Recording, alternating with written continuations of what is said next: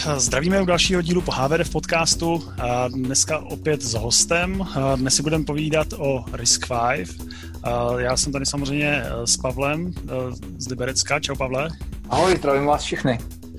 Já jsem teda Martin Hubáček, povídám vám ze Zlína a hosta máme Zdeňka Přikryla, člověka, který studoval na VUT na FITu, pracoval v Red Hatu, baví ho pracovat a hrát si s procesory a sám si procesory i navrhuje a nyní je CTO firmy Kodasy. Ahoj Zdeňku, zdravím do Brna. Ahoj, díky za krásné představení. Díky, že jsi přijal naše pozvání. Ehm, vlastně tvůj kolega Dominik, kterého tímto zdravíme, eh, nás upozornil na tebe a na tím, že se zabýváte Risk 5 a vůbec jako návrhem procesorů a tohle téma tady ještě nepadlo, takže eh, budeme rádi, když nám eh, vysvětlíš vlastně i tvoji cestu, i, i cestu Risk 5 procesorů. Uh-huh. Tak prvé řadě děkuji za pozvání, protože to je krásná příležitost tady osvětlit začátky vlastně vývoje procesorů v Brně a, a vlastně potom, co se, co se stalo kolem RISC-V až do aktuální situace, kde jsme právě teď. Když bych trošku popsal ten, ten proces, tak víceméně jsme začali už na univerzitě, kde jsme vytvořili projekt, který se zabýval návrhem procesorů a tehdy ještě ne RISC-V, protože tehdy RISC-V ještě nebyl.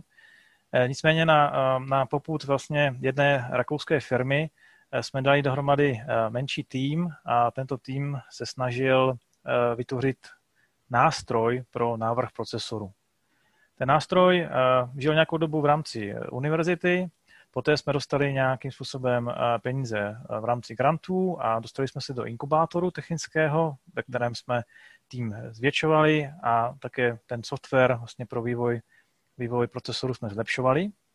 A vlastně v roce 2014 jsme potom eh, dostali prvního zákazníka, dostali jsme taky seed funding a založili jsme, založili jsme společnost jako spin-off.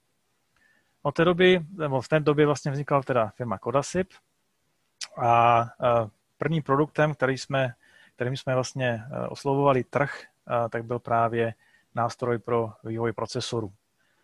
Zhruba o rok až dva později tak se objevil objevila myšlenka RISC-V a tehdy jsme si uvědomili, že vlastně když máme nástroj pro návrh procesorů, který už si v té době licencovali zákazníci po celém světě, tak proč si vlastně nevytvořit vlastní implementaci RISC-V a nedoplnit naše portfolio i o procesorové IP. Mm-hmm. A tak se taky stalo, takže v roce 2015 jsme vlastně přišli s prvním, eh, jednou z prvních implementací RISC-V procesorů vůbec. A od té doby jsme samozřejmě přidali řadu různých variant, eh, které se liší eh, pipelineou, která se implementovaná uvnitř procesoru a, a dalšíma věcma, kterých se můžeme dotknout v průběhu času. Mhm, já jsem se díval, díval, že jste trošku rozvětvení vlastně po republice, teda po Evropě, možná i po světě. Pak máte pobočku v Německu. Vy jste česká firma nebo tak eh, R&D eh, je komplet, nebo je v Evropě primárně, kde centrum je v Brně, mm-hmm. ale máme, máme R&D eh, menší pobočku i v Mnichově, v Kolíně, budeme otvírat ve Francii, takže po Evropě vznikají design centra, který vlastně my nějakým způsobem spojujeme potom zde v Brně a vytváříme zde finální produkty. To se týká R&D, co se týká sales, tak uh, tam jsme potom pokryváme vlastně celý svět, když to tak řeknu, to znamená, hmm. máme pokrytý, pokrytou Severní Ameriku, máme pokrytou Evropu, Izrael, Asii. A když se podíváme do Asie přesněji, tak je to Čína, je to Tajván, je to Korea, Jižní a je to, je to Japonsko. Zendo, co bylo tou motivací vlastně jít a začít vyvíjet software pro návrh procesorů? To je dobrá otázka. Ten poput byl ten, že vlastně vývoj procesorů obecně není příliš eh, jednoduchá záležitost, pokud se dělá, já tomu říkám, tradičním způsobem. To znamená, že musíte mít eh, tým, který jednak se zabývá eh, vývojem hardwareu, ale obyčejně to nestačí, protože potřebujete mít nějakým způsobem i programovací model a nějakým způsobem ten procesor naprogramovat. Takže musíte mít jiný tým, který se zabývá SDKčkem obecně, primárně teda programovacími nástroji, ale spadají tam samozřejmě i simulátory, profilery, debuggery a tak dále. V neposlední řadě je to potom verifikace, kdy se všechno musí zkontrolovat, že všechno klape dohromady. No a když se vyvíjí nový procesor, tak uh, vlastně vznikla, vznikla myšlenka, proč to nezjednodušit, proč uh, vlastně ten procesor nepopsat v nějakém novém jazyce, který by umožňoval buď to plnou automatizaci, nebo aspoň semi-automatizaci. Protože máme procesory, které máme v desktopech typu Intel a AMD, ale máme úplně kvantum procesorů, takzvaně vestavěných procesorů, kde se bavíme od malých eh, Atmelů eh, nebo MIPSu, jo, ARCu od eh, Synopsisu, ARM nebo taky samozřejmě. Takže je zde celá řada těchto procesorů, které vyžadují návrh, vývoj a tedy potřeba, potřebu pro, tu, pro nástroje, EDA nástroje, které by tady tohleto automatizovaly co možná nejvíce. V našem případě šlo o to, že zmiňovaná rakouská firma vyvíjela nové DSP a narážela na problémy v tradiční, v tradiční metodice, v tradičním návrhu, to znamená RTL, SDK a tak dál. A vlastně eh, tedy vznikl poput právě na ten výzkumný projekt, eh, že bychom vytvořili nový jazyk, který by zahrnoval všechno a z něho by potom padaly nástroje, které se při tradiční metodologii dělají ručně. Mm-hmm. Ty jsi zmínil, že jste součástí Risk5 Foundation. Jak jste se tam dostali a v čem vám to, tady tohle pomohlo? Protože že jo, my, jsme měli, my jsme začínali s EDA nástrojem a jak jsem říkal, poté, když jsme měli EDA nástroj, tak vznikla myšlenka, proč nezačít vyvíjet vlastní procesory a zlepšit si tím pádem pokrytí, pokrytí trhu tak eh, tedy jsme hledali, eh, jaký procesor vlastně zvolit. Začínali jsme eh, s vlastníma architekturama, který ty vlastní architektury měly určitý úspěch, licencovali jsme nějaké po světě, ale v příchodem RISC-V jsme si uvědomili obrovský potenciál, protože když máte proprietální procesory, jako jsme měli my v té době, tak to znamená to, že nejenom, že máte ten procesor, ale se musíte se starat i o ekosystém. To znamená o operační systémy, ať už se jedná o Linux nebo FreeRTOS nebo RTOS obecně. Musíte se starat o knihovny, které mají, třeba mají nějakou podporu pro zpracování signálu a tak dále. Musíte vytvořit celý ekosystém. To je strašná práce pro jednu firmu. Mm-hmm. Jde to, ale trvá to. S příchodem RISC-V jsme si uvědomili, že vlastně jsme v tom, nebo můžeme v tom být společně s jinýma firmama. Jejich zaměření je například e, portování zajímavých knihoven, anebo portování Linuxu. Tím pádem se ta, jako kdyby ta, ten objem té práce se, se zmenší, protože se rozdělí mezi, mezi menší firmy. A to byla jedna z motivací, proč jsme se přidali do Foundation, protože jsme vycítili tady tuto možnost, a která se nakonec vyplatila, protože my jsme potom zařízli ty naše proprietární procesory a komplet jsme přešli na RISC-V a díky tomu, že, eh, že Foundation združuje eh, kupu firm, nejenom eh, výrobce nebo eh, providery RISC-V eh, jader, ale i těch, co se starají o software, tak vlastně jsme dostali port Linuxu, který jsme, který jsme využili z komunity, dostali jsme Artosy, které jsou naportované, mm-hmm. SDK, které taky může fungovat. Je to tím pádem celá komunita, která se snaží nějakým způsobem tlačit RISC-V dopředu, už to není záležitost jedné firmy. To znamená, objem práce menší, zároveň to dobrý marketing. My jsme tady to rozpoznali velice brzy, že, že tady tohle to má smysl a proto jsme taky jedni z, jedni z mála zakladajících členů RISC-V Foundation. Tam je asi taky super, že neřešíš vlastně eh, vůbec kompilátor, eh, že, to je, že ten se vyvíjí nějak sám prostě, jo, to je taky dost velký, eh, velká, velký úkol. Jo, to, to, to, mi nahráváš, eh, to mi nahráváš na, na eh, další odpověď. To je pravda a je v tom obrovská hodnota. Platí to ale pro eh, takzvaně off-the-shelf konfigurace, tedy ty, které s nějakým způsobem nevybočují ze, ze standardu. Abych to objasnil, co to znamená, tak vlastně RISC-V Foundation združuje firmy a nějakým způsobem zastřešuje RISC-V specifikaci. Co je potřeba říct, je, že RISC-V je otevřená specifikace instrukční sady. Už nediktuje, jak eh, se tato instrukční sada implementuje. To znamená, že můžeme mít eh, open source implementace, jako je implementace CTA Zurich, Pulpino, může to být ale i implementace komerční, což je případ Corasipu. To je krása na RISC-V, že umožňuje oba dva přístupy.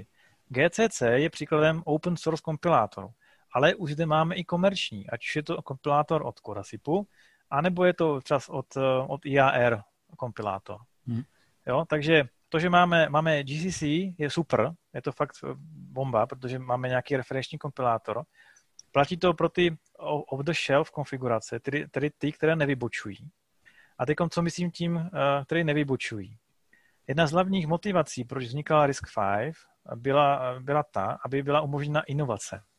Protože když se podíváte na, na procesory, které jsou uh, dostupné na trhu, tak uh, vlastně není příliš snadné si vzít ARM a nějakým způsobem přidat dvě, tři instrukce, protože moje aplikace je potřebuje.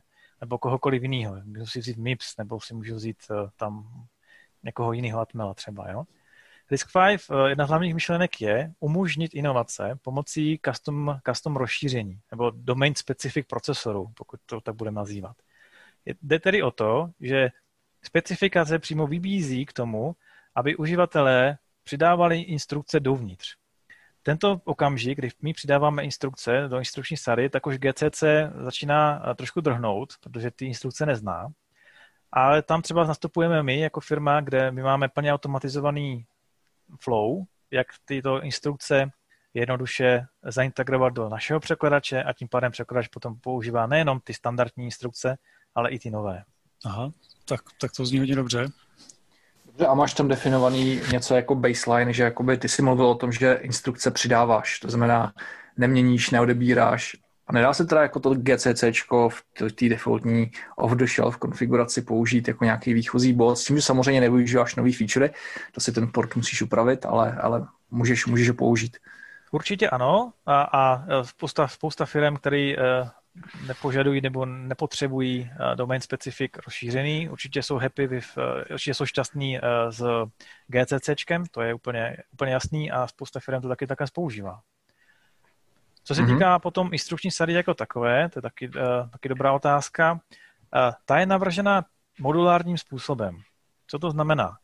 Znamená to to, že je povinná sada zhruba 45 instrukcí.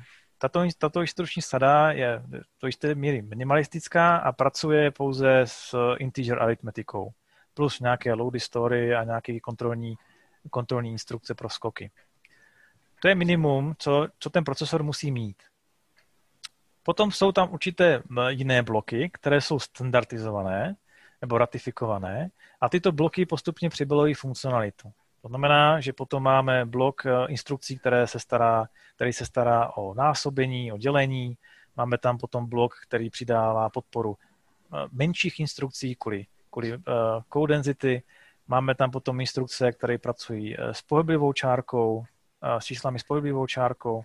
Máme tam potom kupu instrukcí pro DSP, byť ještě nejsou ratifikovaný. Máme tam nějaké instrukce pro bit manipulations a tak dále do jisté míry je to jako Lego, nebo, nebo jak to říct. Jo? To znamená, že mám určité moduly, které se můžu skládat dohromady, ty moduly se navzájem neovlivňují a můžu si tím pádem poskládat řešení, které je přesně podle mých potřeb.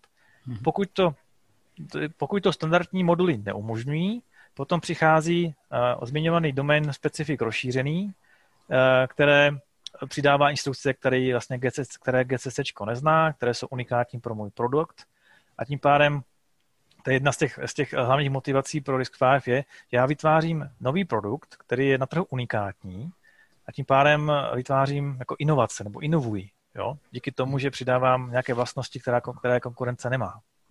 To je taky jedna, jedna z nádher uh, Risk5 standardu. Já bych měl k tomu otázku, jestli, jestli to funguje v té rodině Risk5 trošku jako to funguje u ARMu, že máš prostě různý uh, core families, jako Cortex M0, M4, M0 Plus a tak podobně a ty se liší právě různýma features, se tam máli vlastníma instrukcema. A nebo jestli to máš právě jako jedno základně specifikovaný jádro, jak si teďka popsal, a ty featurey si třeba zase, když to vezmeme z pohledu GCC, tak podobně jako v GCC říkáš, jaký tam máš eh, floating point unit, jestli máš soft, softaby a podobně, tak jestli si to můžeš tady ty ratifikované části, které už byly který už byly uzákoněný, že takhle, takhle to je standard, jestli si můžeš zapínat, nebo, nebo to funguje jinak.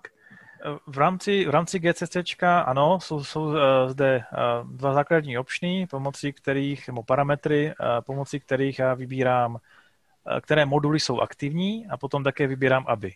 Takže pomocí těchto dvou konfiguračních stringů vlastně já můžu GCC instruovat, že třeba mám dělení a násobení, ale nemám floaty. A tím pádem chci soft, float, soft floaty. A nebo že mám atomic instrukce, nebo že, já nevím, jo. Je tam, jsou tam ty dva optiony, které jednak vybírají moduly instrukční sady a druhá definují ABI jako takové. Tím pádem já můžu pomocí jednoho překladače cílit na různé implementace. Ještě jednou, DISC-V specifikace neříká nic o implementaci. To znamená, neříká nic o tom, kolik pipeline uh, má procesor mít, uh, mm-hmm. nebo jestli je to single issue nebo dual issue, nebo jestli mám floatovou jednotku, která uh, implementuje square a dělení nějak. Uh, to je prostě jako kdyby věcí vendora, jo, nebo věcí implementace. Specifikace jenom říká to, že ano, mám instrukci pro dělení, ta bere tyto operandy a to je její semantika. Ale jakým způsobem já se k ní dobavřu v hardwareu, už je zcela na, na, na výrobci. Uh-huh. Uh, ty instrukce mají nějakou pevnou délku, nebo jsou tam nějaké prefixy a nějak se můžou prodlužovat? Protože u Intelu uh, je to pěkná divočina, tak tady mám pocit, že to navrhli trochu lépe. Tady je to eh, víc striktní. V zásadě, i když je standard navržený takovým způsobem, že tam můžu dostat i jiné délky, tak v aktuální podobě nebo v aktuální době se setkáváme pouze s dvouma, a to je 32-bitová instrukce a 16-bitová instrukce. Mm-hmm. Je tam možnost, jak přidat podporu pro 48-bitový a další, ale co já vím, tak do dnešního dne vlastně na to nikdo moc nešáhnul a všichni, všichni jak si používají 32 nebo 16 bitů na, na, na zakodování. Z pohledu, z pohledu, sorry, budu se trošku vrátit zase k tomu ARMu, protože to naši posluchači většinou třeba znají nebo se setkali, takže tam eh, se snažím jakoby pro přiblížení hledat ty analogie. Eh, v rámci, v rámci těch rodin eh, jsou i nějaký periferie standardizované nebo součástí jádra. Já bych se chtěl zeptat, jak je to třeba ve srovnání s Cortexem, jestli tam existuje nějaký, nějaký časovač, nebo pravděpodobně ne, vzhledem k tomu objemu, jak si říkal, co všechno vlastně jako je ten minimální set nebo jak, jak se vlastně přistupuje k interrupt kontroléru a k tady těm, k tady těm periferím. Jestli tam už existuje nějaká standardizace, nebo to k ní spěje. To je, to je dobrá otázka. Když se, budem, když se zaměříme čistě na interrupt kontrolery, tak tam se směřuje k nějakému standardu. Je, existuje tam, existují aktuálně dvě task grupy, když budu používat jejich terminologii. Je to vlastně skupina Eh, lidí, která se zabývá eh, nějakým problémem a když se zaměříme na ty interrupt kontrolery, tak máme takzvaně core level interrupt eh, a máme potom platform level interrupt controller. A obě dvě, oba dva jako směřují k ratifikaci, ke standardu, ale ještě tam nejsou. Pravděpodobně to ještě nějakou chvilku bude trvat. Nicméně, co se týká periferií, tak to jsou vlastně akorát jediný, co nějakým způsobem RISC-V takom aktuálně jsou na procesu ratifikace. Zbytek periferií, ať už se budeme bavit o, UARTu nebo iSquaresy a takhle, tak eh, tyto věci jsou mimo uh, RISC-V. Co se tomu trošku přibližuje, tak je debug modul nebo on-chip debugger, ten standardizovaný je. Takže tento modul jako kdyby je standardizovaný, interrupt controller bude dříve či později. Ostatní periferie jsou momentálně mimo, mimo specku. Zdeňku, ty jsi mluvil o tom, že máte produkt vlastně CoreSip Studio. Mohl bys popsat vlastně, jak, jak si v něm ten procesor poskládáš? Já jsem se s to schválně nedíval, takže se chci zeptat, jestli je to nějaké eh, klikátko, nebo jestli se u toho člověk musí zapotit třeba s Verilogem nebo s nějakými low-level jazyky. Mm-hmm. Tím, uh, dobrá, tak uh, de facto, jak jsem říkal, máme, uh, máme řadu uh, procesorových jader a ať už se jedná o eh, třístageovou, uh, třístageový procesor nebo Linux Ready procesor, tak všechny procesory, které my jsme také designovali, se právě, se právě designovali ve studiu. Tím pádem jsme tyto procesory zachytili v tom v jazyce pro popis architektury, což je ten nový jazyk, který, který jsme tady dali dokupy v rámci firmy. A studio vlastně vezme tento popis a potom vygeneruje překladač, Eh, který nějakým způsobem chápe všechny instrukce, to znamená i ty přidané, a je schopen je použít.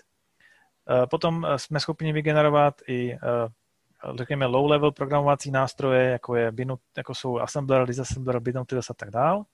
Máme potom nějaké simulátory, debuggery, To všechno, všechno se generuje automaticky a všechny tyto části jsou obeznámeny se všemi instrukcemi. A v neposlední řadě se taky vlastně generuje RTL, to znamená popis v, buď Verilogu, systém Verilogu nebo VHDL. Uživatel má na výběr, který výstupní jazyk používá. To, to jsem se chtěl zeptat, protože ty jsi říkal vlastně, že jsi vytvořil, nebo že váš tým vytvořil uh, další systémový jazyk. Jestli si to mám představit, jako že to je něco podobného jako jazyk pro popis architektur, jako máš VHDL, Verilog, případně systém C, nebo k čemu, k čemu bys to jako, jak, kam bys to zapasoval, aby jsme si představil, co to, co to znamená, jak to zhruba vypadá? Uh-huh. Uh, když to vezmu uh, ze zhora dolů, tak uh, vlastně Kodal, jak ten jazyk nazýváme, tak je to jazyk, který je postavený na C. Potom nad tím C je jakási vrstva, která umožňuje popsat, jak instrukce vypadá v textu, jak instrukce vypadá v binárním kodování a potom je tam část, která popisuje eh, funkční jednotky, jako jsou výpočetní jednotky nebo fetch jednotka, MMU a tak dále. Tím pádem si vlastně ten jazyk můžete představit jako chytřejší C. Uh, není to low level, jako je uh, Verilog nebo VHDL, ty jsou, ty jsou nízko, Kodal je výš, ale zároveň to není ještě teda C++. Ten jazyk je vyloženě ušitý na, na popis procesorů, takže tam jsou konstrukce, které umožňují popsat eh, registry a registrový pole, registrové pole, které procesor má, umožňuje popsat uh, zmiňované uh, low store jednotky nebo fetch jednotky, komunikaci na sběrnici a, a tyto, tyto detaily. Takže ten jazyk si můžete představit jako, jako C s určitou nástavbou, která umožňuje zachytit uh, tady ty procesor specifik vlastnosti. Mm-hmm. Bylo by možné tady tak v podcastu jednoduše vysvětlit, kdybychom chtěli třeba novou instrukci pro souč, nějaký součet a měli bychom nějaký akcelerátor, který bychom si třeba v, v, já nevím, eh, v tom VHDL naprogramovali, tak eh, co je vlastně potřeba, je potřeba, předpokládám, napsat si eh, to RTL pro nebo potom koda, kodasipáckém skriptu a pak je potřeba i nějak propojit ty registry. Mě by zajímalo, jak tady tohle funguje, že vlastně ten kompilátor pak ví, co, co kam poslat a co spustit. Vlastně v případě Kodalu se na RTL v Verilogu nebo v HDL vůbec nešahá, to je výstup, to znamená, my celou dobu žijeme pouze v, na úrovni toho C. Příklad, tady přidáváme nějakou instrukci na ščítání, tak eh, co já musím popsat je, eh, že musím říct, že ščítání v assembleru vypadá tak, že mám nějaký prefix eh, add, který a potom následuje nějaký destination register, nějaká čárka tam pravděpodobně bude a nějaké zdrojové registry. To říkám na úrovni textové podoby. Potom říkám, že instrukce ADD má, je zakodovaná takovým způsobem, že její obkód je roven 10 a potom, že tam jsou nějaké registry naskládané za sebou. Takže tím pádem dávám, dávám informace pro, primárně pro assembler a pro dekodéry a encodéry instrukcí.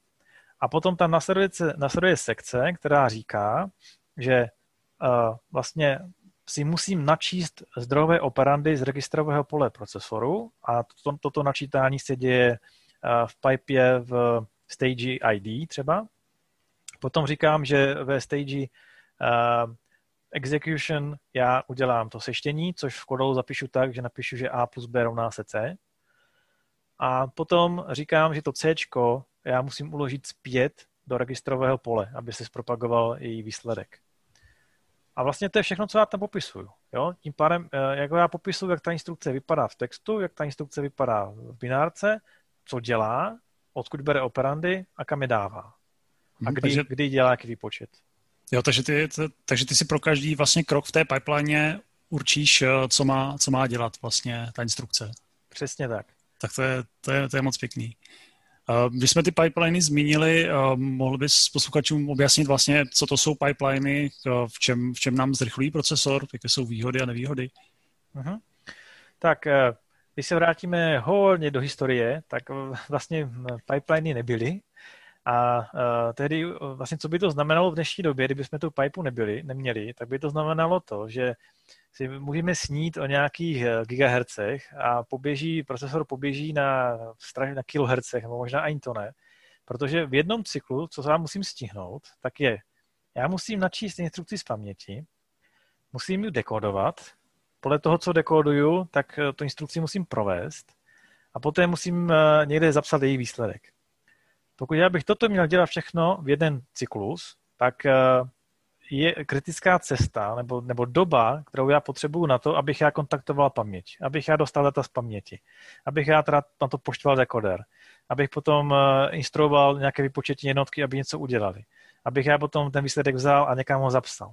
To by bylo stra- to je strašně dlouhá doba. To, je, to, to bychom byli skutečně na, na hercích, kilohercích, možná ani to ne. To je vlastně původně třeba X51 tam měla, myslím, 12 uh, eh, taktů hodinových na instrukci nebo něco takového. No, ta, ta, se to snažila, aby tu frekvenci nějakým způsobem dostali nahoru, tak tady to nebylo ještě úplná pipa, tady to bylo sekání, to byl takový chytrý stavý automat, nebo jak to říct, uh, který jako kdyby nějakým způsobem data hýbal někam. Aha. Pipa je o někud, poněkud inteligentnější v tomto směru a vlastně pipeline co dělá je to, že vezme uh, část logiky, která se stará o načítání paměti a tu, dá, tu oddělí registrem. Potom následuje část, která dekladuje instrukci a ta je zase oddělená registrem. Potom následuje uh, výpočetní, následují výpočetní jednotky, které jsou oddělené registrem a potom je ten zbytek, který zapisuje třeba někam do paměti, když si budeme bavit o čtyřstupňové pipe. Jinými slovy, já jsem tu strašně dlouhou cestu, kudy ty data musí protéct, rozsekal na menší části. Co to znamená? Znamená to, že ty menší části můžou běžet na daleko vyšší frekvenci, Jediná nevýhoda, co tam je, tak je samozřejmě v tom, že ano, než se mé instrukce vykoná, tak to není teda ten jeden takt, extrémně dlouhý, ale jsou to, jsou to vlastně čtyři takty, než se mi ta instrukce projeví. Ale ta výhoda v podobě strašně vysoké frekvence prostě převálcuje tu nevýhodu v tom, že tam mám nějaký prolog. A potom se můžeme bavit samozřejmě o tom, jak dlouhá ta pipeline má být. Tak když se bavíme o low power, embedded procesorech, tak uh, typická, typická velikost jsou tak 3, 2, 4 max, protože každá, každá ta, uh, každé to oddělení tak je vlastně sada registru, které nějakým způsobem spotřebovávají nějaký, nějakým způsobem baterku třeba. Takže proto v rámci nějakých variables a nějakých hodinek, tak ty procesory, které musí běžet většinu času, tak jsou tady ty drobné procesory, které mají tu, které mají tu pipu nižší. Naopak, když se dostaneme potom na druhé, druhého extrému, když se bavíme o nějakých serverových procesorech eh, nebo high performance procesorech, tak tam ta pipe je jednoznačně nad 10, tam to rozsekání je daleko vyšší, frekvence je daleko vyšší, ale i spotřeba je vyšší v tomto případě. Ta spotřeba vlastně souvisí, že ona je dynamická, takže souvisí vlastně s kolika, kolik registrů, kolik těch eh, klopných obvodů se má přepnout že na ten bit vždycky v každém tom taktu předpokládám. Jo, to je jeden, jeden ze, jedna ze složek, která, která určuje spotřebu, ano. Mm-hmm. se poprvé začal objevovat koncept tady těch instrukčních pipeline, byly to diskové procesory, nebo, nebo to bylo ještě, ještě dřív? To bylo ještě dřív, to ještě byly cisky. A kdo byl první? Och, tak to nevím. Typil bych to, nevím, IBM, Intel, někdo, někdo takový.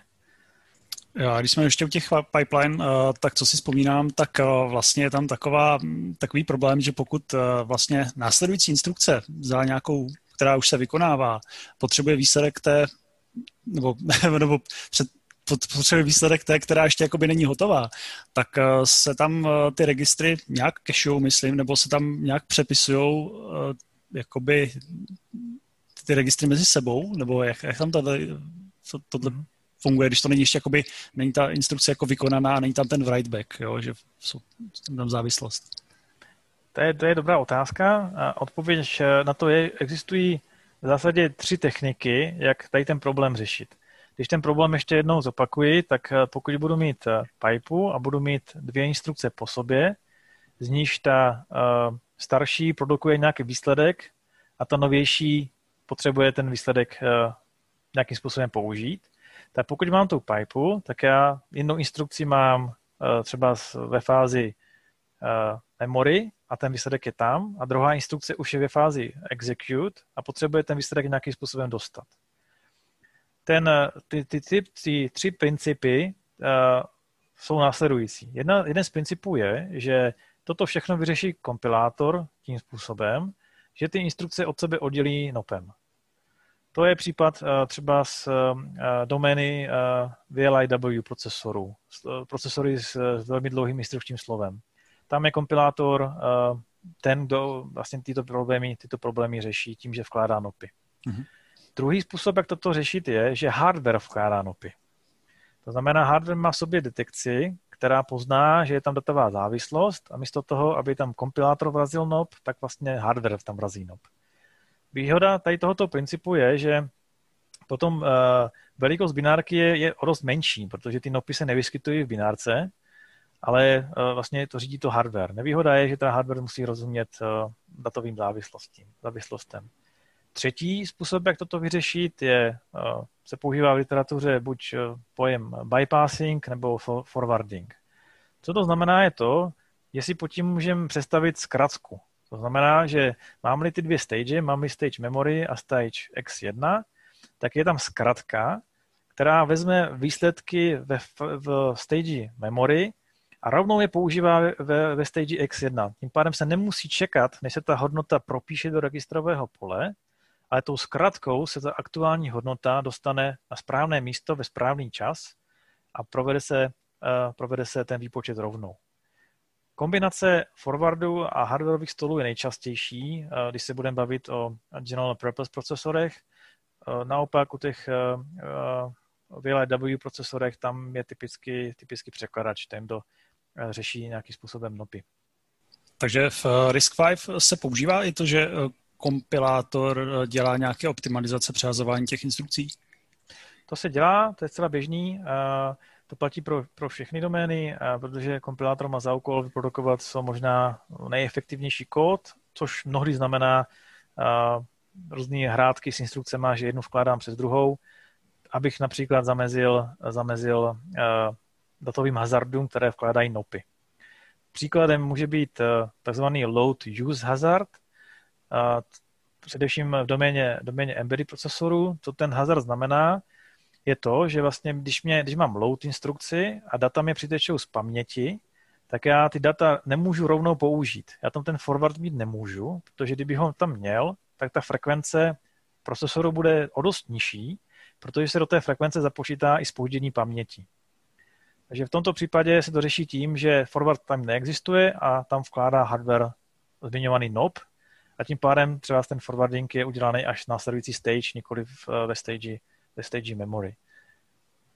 A co se týká RISC-V obecně, ať už je to náš proces, náš kompilátor nebo GCC, tak ve všech případech se ten kompilátor snaží těmto problémům zamezit, aby, těch, aby třeba ty load hazardy tam byly co možná nejméně, aby, aby prostě všechno fičelo na maximální rychlosti. Občas, když jsem si debugoval třeba kód v Assembleru a zapl jsem hodně, hodně vysoké optimalizace, tak mi vlastně ten kód skáče i dopředu, i dozadu. Je tady tohle důsledek třeba tady těchto optimalizací kompilátorů? Určitě ano, protože kompilátor potom je celkem chytrý v tomto směru a je, je vlastně, on přehazuje nejenom instrukce v rámci nějakých základních bloků, ale je schopen podpřehazovat instrukce i mezi blokama v případě link time optimizations dokonce ještě víc. Takže on jako kdyby zkombinuje všechny možné jako, jako kdyby varianty toho průtoku uh, tím programem a vybere, vybere tu nejvhodnější. I proto je vlastně debugování optimalizovaného kódu um, vlastně kapitola sama pro sebe a existuje spousta, spousta zajímavých článků um, a různých vědeckých prací, které se právě tímto problémem zajímají, zabývají už někdo vyřešil tu problematiku, anebo se to vyřeší snížením přepínačů na minus OG, minus G a, a... v, aktuální, v aktuální době bych řekl, že ten druhý je pravděpodobnější, to mhm. znamená, který debugovat, vypnout optimalizace. Eh, děláme, eh, děláme, samozřejmě je to, je to věc, která se neustále vyvíjí, eh, debuggery jsou chytřejší a kompilátory dávají víc, víc nápověd do debugovacích informací, takže ta věc se nějakým způsobem vyvíjí k lepšímu, ale pořád, když se někdo zapne O3, eh, G3 nad nějakým rozumně komplexním programem, tak mu ten kurzor bude skákat tam a zpátky, prostě protože to tak prostě je. Mm-hmm. Já bych se zeptal, eh, jaký jsou takový ty základní kroky a zeptal bych se rovnou jako na dvě oblasti, když si začít a ošát si RISC-V, kde bych se měl podívat, jednak na hardwareové zdroje, koho by si doporučil a jaký, jaký nástroje považuješ za rozumný pro, pro start. A pak bych se chtěl zeptat uh, zároveň, jak to je z pohledu Kodasipu, kdy už se řeknu, že bude ten moment, teď potřebuju udělat nový procesor, nic, co na trhu mi nevyhovuje, tak jak by člověk s tím kodasipem měl začít? Ok, tak začneme tím tou první otázkou. Takže uh, jsem byl nějaký nadšenec a, a chci se o tom dozvědět víc, pak určitě doporučuji stránky uh, Risk5 Foundation. Tyto stránky uh, vlastně obsahují jednak obecně úvod do, do Risk5 jako takového a jednak je to takový rozcestník, uh, kde je celá řada různých odkazů na různé zdroje, ať už jsou to zmiňované moduly do instrukční sady, ratifikované specifikace, Eh, nebo události nebo, nebo nějaké schůzky virtuální, které se pravidelně konají. Eh, tam vlastně najdeme základní, základní informace. Jestliže se tady tím tím prokoušu a chtěl bych si vyzkoušet eh, nějakou, nějaký RTL, podívat se na, na RTL, jakým způsobem to vypadá. Potom, co se týká open source implementací, tak určitě doporučím zmiňovaný ITI Zurich a Pulpino Project na, na GitHubu, kde je implementace RISC-V eh, dostupná, takže pro, pro nadšence určitě, určitě tady ta možnost existuje. Pokud bych se rád podíval na nějaký, nějakou desku, eh, která už obsahuje eh, nějakou sadu periferií a, a RISC-V procesor na ní, Potom je to deska například od Sci-Fi, která obsahuje tam ty desky jsou dvě v aktuální době, jedna, která je víc embedded, druhá, která je víc eh, orientovaná na Linux, takže pokud chci, tak si můžu objednat eh, tyto desky a vlastně můžu používat jako vývojové desky na, na ošahání. Tady jdeme tomu, co se týká toho hardwareu. Co se týká toho softwaru, tak jelikož se jedná o ty off-the-shelf konfigurace, tak tady za mě asi jednoznačná volba je, GCC a, tooly s tím spojené, to znamená na debugování je GDB, Eh, na on-chip, on-chip debugging, je to OpenOCD, takže tam ten toolset je, je taky daný. Ten toolset jako takový v některých distribucích už je připraven, ale jeho kompilace zdrojáku není vůbec komplikovaná. Je to opět psáno na Risk Fund Foundation na jedné ze stránce, jak se vlastně té kompilaci dostat a jak ji, jak ji provést. Kompilace není vůbec těžká, to není, není potřeba se bát. Co se týká potom druhé otázky, když chci eh, udělat eh, nějakou customizaci, tak, eh, jak jsem říkal, pořád tady existuje tradiční metody, metodika, to znamená, udělám všechno ručně, ta je pořád validní a pořád ji může použít kdokoliv. Pokud jsem ale nějak, řekněme, víc tlačen časem a potřebuji to skutečně pro nějaký produkt například, který, který plánují, tak potom je Codasyp jasná volba. V tomto případě, co to znamená, je to, že Eh, buď to eh, vyhovuje jako, jako základní bod nebo jako startující bod nějaký, nějaké jádro, co už máme, a poté stač, k tomu stačí vlastně přivzít studio a pomocí studia doplnit chybějící instrukce. To je jeden use case, eh, který, business use case, který je hodně populární v této době. A nebo je ten druhý business use case, a to je takový, že uh, nic nevyhovuje a tím pádem musím začít na zelené louce a použiju studio na to, abych jsem si napsal svůj vlastní RISC-V, který je nějakým způsobem unikátní. Tento business use case je také používaný.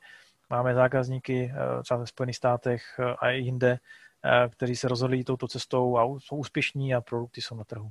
Jak jsi říkal o tom, že vlastně ta specifikace neříká, eh, jak ten procesor má být udělaný, tak každý si vlastně dělá svoje implementace, jsou různé soutěže dokonce eh, o nejmenší eh, vlastně využití těch LUT jednotek třeba v FPGA.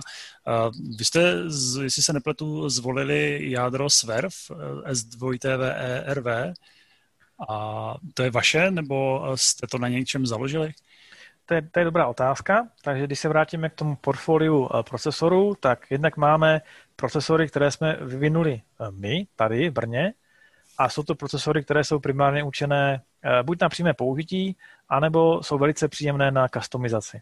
Tam se bavíme o jádrech, které začínají někde na třech stupních pipeliny, končí na někdy sedmi nebo osmi stupních pipeliny a podpora Linuxu. Co uh, potom máme mimo tyto procesory, uh, nebo tyto, tyto implementace RISC-V, tak také máme, uh, nebo podporujeme procesory, které uh, vyvinul Western Digital. Western Digital je velice aktivní v rámci RISC-V uh, komunity a co vlastně on udělal je to, že implementoval pro své vlastní potřeby nějakou verzi pipeliny a potom vlastně otevřel RTL code.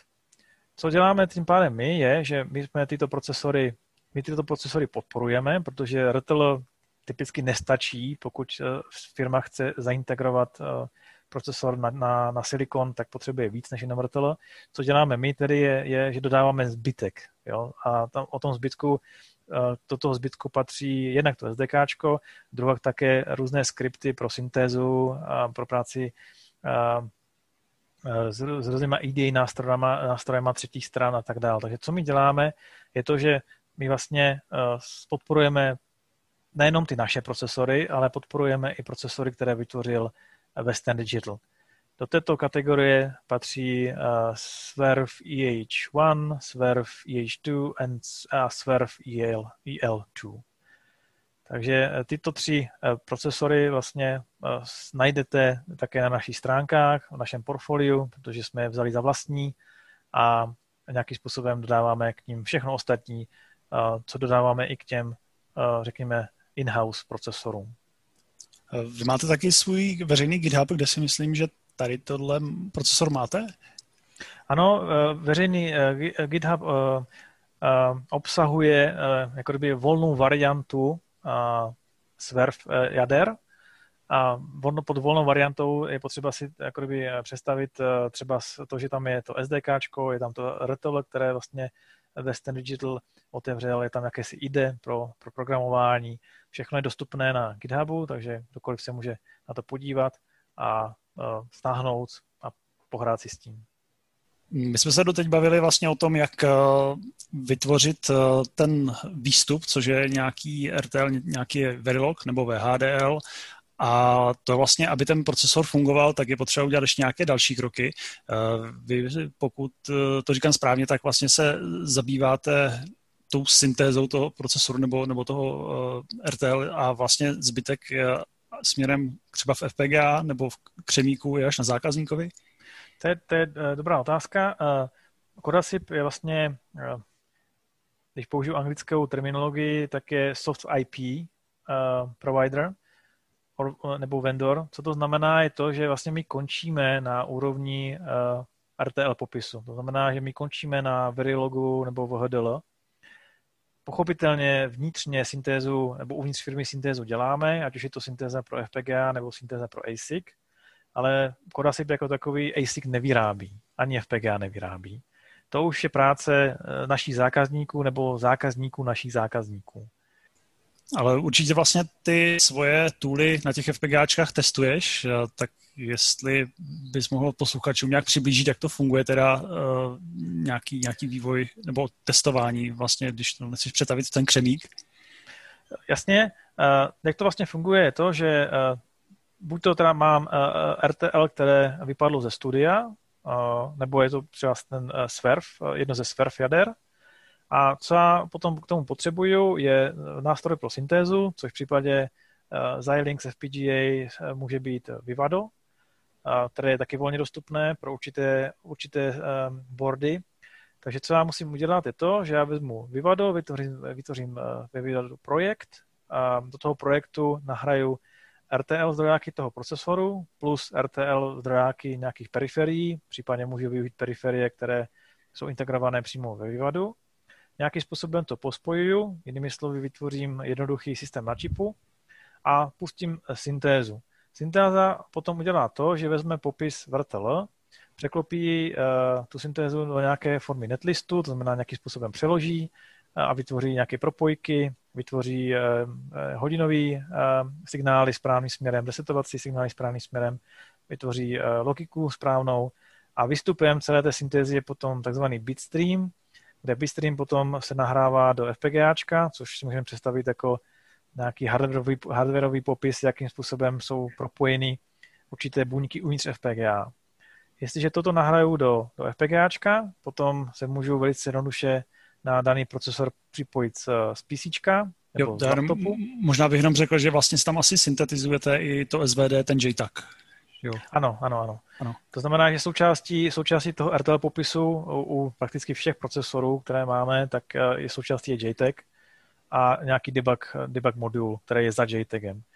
Uh, takže to je toho součástí, tím pádem já když připojím uh, do káblík uh, na FPGAčko, tak se mi vlastně v rámci nějakého ID nebo na command line mě zabliká, že že fajn, připichnul jsem se na, na procesor, který je RISC-V, má takové vlastnosti jo, a já tím pádem potom můžu nahrát nějaký firmware na to a najednou mě může na boardu s FPGAčkem blikat nějaká ledka nebo mě může se zaktivovat nějaký display, jo, cokoliv potom je, je možný. Nebo máme potom v rámci té vnitřní soutěže jsme tady udělali i demo, kde se vytvořil RISC-V procesor, na kterém běží nějaká jednoduchá hra typu nějaký HUD. Je to vlastně všechno děláno na FPGA boardu s periferiemi, které jsou na FPGA boardu. Takže to bylo jako, jako příjemné odreagování. Používáš za tu debug probu na JTAGu? Uh, my uh, interně používáme FPGAčka od, uh, od Digilentu a tím pádem, když máme od nich, boardy, tak používáme i probu od Digilentu. Tak je to spojený, jako kdyby, že máme FPGAčko plus, plus proba od jednoho výrobce. Mm-hmm. Ale de facto nejsme limitováni tímto způsobem. RISC-V, jak jsem říkal, má standardizovaný způsob, jak pracovat, jak debugovat na čipu. To znamená, že nejenom, že tady ta prouba, kterou já jsem zmínil, je kompatibilní, ale já mám možnost i uh, použít například prouby od Segru, Lauterbachu, IR a dalších, kteří podporují RISC-V. To jsem teďka chtěl říct, že právě jsem si mezi tím strčil do Google RISC-V a J-Link a našlo mi to právě spojení se, kde tomu věnuje celou stránku, že vlastně v rámci jejich toolů to je podporovaný, takže to je moc hezký jo, Segre eh, jsme s nimi spolupracovali úzce, takže eh, jsme spolu, spolu jsme ladili jejich, jejich software. Hm, hezký. Uh, ty, uh, kolik, kolik těch uh, RISC-V jader třeba můžete vysyntetizovat na nějaké hodně drahé FPGAčko? Zkoušeli jste to a mm, je vůbec vlastně, má, má RISC-V jako více jader, jako specifikaci pro více jader? Uh, ano, podporu pro multicore uh, podpora pro multicore je ve specifikaci nějakým způsobem zakotvená. To je mimochodem eh, taky, taky cíl Korasipu, protože eh, je to jedna z věcí, kterou, kterou chceme dělat eh, v nejbližší době. A co se týká, kolik se toho vleze na FPGAčko, to skutečně záleží na typu. Může to být jednotky, může to být desítky, v extrémních případech to může být i stovky. Skutečně záleží na tom, jakým způsobem já oholím to jádro, co by, mm-hmm. co by mělo mít v sobě protože specifikace dává určitou volnost v tomto směru a zároveň FPGAčko může být rozumně malý, v případě nějakých donglů do USBčka od Letis třeba, až po, až po vyloženě velký mrchy od, od, tam, od Xilinxu nebo od, od těchto firm. Spíš mířil právě eh, na ty FPGAčka, co stojí v řádech asi tisíc dolarů. Jestli jste měli čest si s něčím takovým pohrát. A... Tam, tam jsou to jednotky typicky, když se bavíme o nějakým Linux capable jádře, tak eh, tam, tam jako kdyby stovky to určitě nejsou. Mm-hmm protože eh, na internetu, eh, na Twitterech a tak jsou různé soutěže, kdo prostě na nějaký čip, na, na nějaké FPGáčko namlátí co nejvíc jader, tak myslím, že tam někdo dokázal tisíc, ale samozřejmě bude to asi velice, velice optimalizované na to, aby se vyšlo co nejvíc jader a ne, aby to eh, co nejvíc počítalo. No. Přesně, přesně tak, že pokud je zrhání soutěže, narvěte tam toho co nejvíc, tak potom vypnu násobičku, vypnu dělení, což jsou velké bloky, nechám tam naprostý minimum, ještě si ořežu uh, počet registrů na 16, ne 32. Jsou tam, jak říkám, specifikace velice uh, flexibilní v tomto směru a ne všechno, co ona dovoluje, dává reálně smysl uh, potom v praxi. Ještě mě by zajímalo, co je taková specifická aplikační nejčastější doména, kde se tady ty procesory uplatňují. Vnímáš tam jako výchylku nějakým směrem na trhu, že by, že by zákazníci z tady toho odvětví vyloženě po tady tom procesoru šli, nebo, nebo to vnímáš, že to je jako spíš rozprostřený, distribuovaný a, a cílíte na různé aplikace. A teďka se bavíme o, i o těch Linuxových, i o těch uh, embedded, nebo, ne, mhm. nebo jestli, a to je další téma, low power, ale to si necháme do dalšího bloku.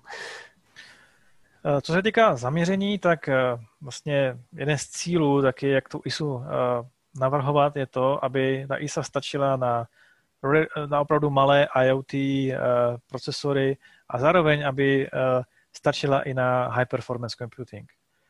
V současné době RISC-V najdeme všude možně. Primárně teda, nebo začalo, začalo to tím, že se RISC-V objevoval v embedded doméně, to znamená, bavíme se o nějakých 3-5 stupňových implementacích. V dnešní době už se bez problému dostává do vod Linuxu, proto Linux už má oficiální port, který je ve vanilla jádře a vidíme spoustu jader používaných v této oblasti. Zároveň se objevují multicore implementace i out-of-order implementace. To znamená, je vidět trend, že se vznikají čím dál tím víc komplexnější implementace, které atakují různé domény. To znamená, že RISC není zaměřený, a teď si třeba vymyslím, třeba na, na IoT nebo na, na security, ale skutečně snaha je ho dostat tam, kde to dává smysl a ten cíl v dlouhodobém horizontu je na, jako by umožnit použití RISC-V prakticky všude. Jestli je na to market nachystaný teď, to je jiná otázka. Myslím si, že eh, teď je nachystaný pro embedded doménu, eh, je nachystaný pro Linux Capable Cores, pro high performance uh, auto folder, tam to ještě nějakým způsobem bude asi trvat, protože nejenom, že potřebujeme ten procesor, jak jsem zmiňoval na začátku, my ale potřebujeme i celý ekosystém kolem. To znamená, Linux je dobrá věc, ale Android, co já vím, tak ještě portovaný nebyl třeba, tím pádem jako kdyby je tam kupa práce ještě před náma. Ale věřím tomu, že dříve nebo později se tam RISC-V objeví. Dobře, díky. Mám ještě poslední otázku, protože už nás trošku tlačí čas. A to je ještě, jak je to s těma low power implementacema. Uh, viděl jsi už na trhu nějaké řešení, které by implementovalo RISC-V a bylo použitelné pro IoT, senzory, baterikové napájení, aplikace, spotřeba v řádech mikroamper? Uh, to se určitě objevuje. Uh, jedna z našich jader třeba do této kategorie taky padá.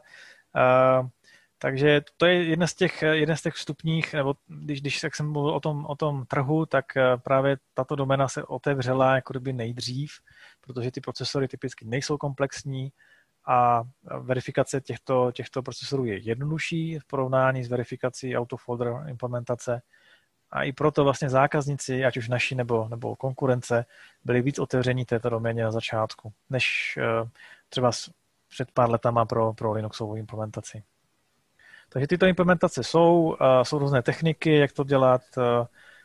RISC-V má jako ve spece zakotvenou velice, velice minimum kolem tady tohoto a vlastně zbytek je na, zbytek je na, na nás, jako na providerech nebo dodavatelích procesorů, aby jsme se s tím poprali, aby ty procesory byly skutečně, skutečně optimalizované na, na co nejnižší spotřebu. No, takže tady se bavíme o spotřebách v řádově, já nevím, pod mikrowatt na, na megahertz. Jo. To znamená, že skutečně malinký čísílka. Mm-hmm. Uh, vím, že jsi říkal, že zatím ty implementace ještě tolik nejsou, že třeba s tím ARMem uh, se to zatím nemůže měřit z hlediska penetrovanosti toho trhu, ale dokážeš jako se typnout třeba, že za nějaký časový horizont uh, je možný, že prostě uvidíme situaci, kdy kdy uh, si ty platformy skutečně jako budou konkurovat na úrovni, jako když si budou rozhodovat, jestli tam dám mikrokontroler do své aplikace, tak jestli půjdu do toho risku nebo, nebo do ARMu. Směřuje to k tomu? Toto se, toto se vlastně děje, protože uh, ARM, jestli jste si všimli, uh, nebo jste to postřehli, tak uh, ten se snaží nějakým způsobem taky reagovat na RISC-V revoluci, když to tak řeknu. A proto má určité business kroky, ať už je to snížení, snížení uh, poplatků, vstupních a tak dále. To znamená, ARM si uvědomuje nebezpečí RISC-V a uvědomuje si to, že v řadě případů je, byl vyšoupnut uh, RISC-V implementací. A to zejména, když se budeme bavit o, o třídě uh, M uh, v rámci ARMu. Mm-hmm. Uh, tam, tam je jasně vidět konkurence, tam, tam už se jde, když to řeknu, uh, na nože, Eh, protože tam skutečně, když se, eh, když nějaký výrobce chce mít nějaký systém na čipu, tak v tomto případě už se reálně rozhoduje, jestli eh, použije ARM nebo použije RISC-V. V rámci RISC-V má potom řadu možností, jestli použije implementaci od nás, nebo open source implementaci, nebo implementaci od někoho jiného. Protože RISC-V, na rozdíl od ARMu, vlastně nemá, nemá verzi lock-in Eh, nemá, nemá vlastně tu vlastnost, eh, že by, když si vyberu jednoho výrobce RISC-V, že bych nemohl přejít k druhému. RISC-V toto přímo umožňuje, protože pokud jsme všichni RISC-V compliant, jakože jsme, tak potom vlastně výrobce, potom vlastně ten uživatel toho procesoru si může kdykoliv během toho vývojového cyklu změnit, eh, já nevím, open source implementaci za CoreOSIP implementaci. Co se týká vyšších jader, když se budeme bavit o server side, tam, jak jsem říkal, ještě, ještě jako RISC-V není, ty implementace tam ještě nejsou, nebo ty, které tam jako kdyby směřují, tak dejme tomu, že nejsou ještě dostatečně oskoušené a, a vyzrálé, když to tak řeknu, ale jednoho dne tam budeme a ten den možná není tak daleko, jak si myslíme. Na to moc těším. Konkurence je prospěšná. Ano, přesně tak. Třeba se dožijeme toho, že ARM taky bude nějakým způsobem otevírat i svoje implementace. On, on to má umožněno v rámci takzvané architekturální licence, ale ta architekturální licence je natolik drahá, že si to může dovolit pouze významný hráči na trhu. Mm-hmm. Super, tak díky. Tak eh, doufám, že to, že se to třeba brzo změní, ale že budou vlastně, že, že RISC-V vlastně udělá velice dobrou konkurenci a vylepší výběr vlastně možných procesorů. Eh, ještě jsme chtěli probrat hodně témat vlastně ohledně Linuxu a podobně, ale už nám nějak dobíhá tvůj čas, který, eh, který jsi měl. Chci se zeptat, co bys eh, rád ještě dodal na závěr. Myslím, že máte nějaké volné pracovní pozice nebo cokoliv, co bys chtěl dodat k podcastu. Když jsi to zmínil, tak tyto nabídky využiju vlastně se snažíme se sehnat talentované lidi, ať už jsou to vývojáři procesoru, nebo lidi, co, co dělají s verifikacema, nebo lidi, co, které baví nějakým způsobem grafické uživatelské prostředí. Stačí se podívat na www.korasip.com a podívat se na volné pozice. Pozice otvíráme nejen v Brně, ale máme i v Praze, potažmo po té Evropě také, takže Mnichov a, a nebo případně a, ve Francii taky. A, takže pokud jsem nějakým způsobem zaujal a myslím si, že, že téma vývoje eh, procesorů je zajímavé téma, můžete se podívat eh, na stránky a kontaktovat v případě zájmu. Tak šup, šup, popaďte se. Závěrem bych rád poděkoval za, za možnost tady se o tomto pobavit. Já si myslím, že téma procesory a RISC-V je, je aktuálně velice žhavé de facto každý týden eh, je, je nějaký announcement, který v rámci eh, RISC-V eh, Foundation nějakým způsobem vybublá, čili je to, je to, a je to aktuální a je to velice progresivní doména, která se teď řeší. Já si s taky hraju tím jako na menších hradlových folích, takže pozdáli to sleduju a těším se, kdy to vejde v mainstream a kdy budu mít nějaký už pevný, pevný křemík, na, křemík na stole. Zdenku, ještě jednou moc děkuju. Myslím, že e, ještě se můžeme někdy sejít nějakým dalším dílu a doprobrat ten zbytek, co jsme dneska nestihli. E, moc ti děkuju e, za dnešní vyprávění. Určitě, těším se, těším se na uh, příští díl a také děkuji za, za pozvání ještě jednou. Bylo to skvělé, moc krát díky. Mějte se všichni, ahoj. Ahoj. ahoj.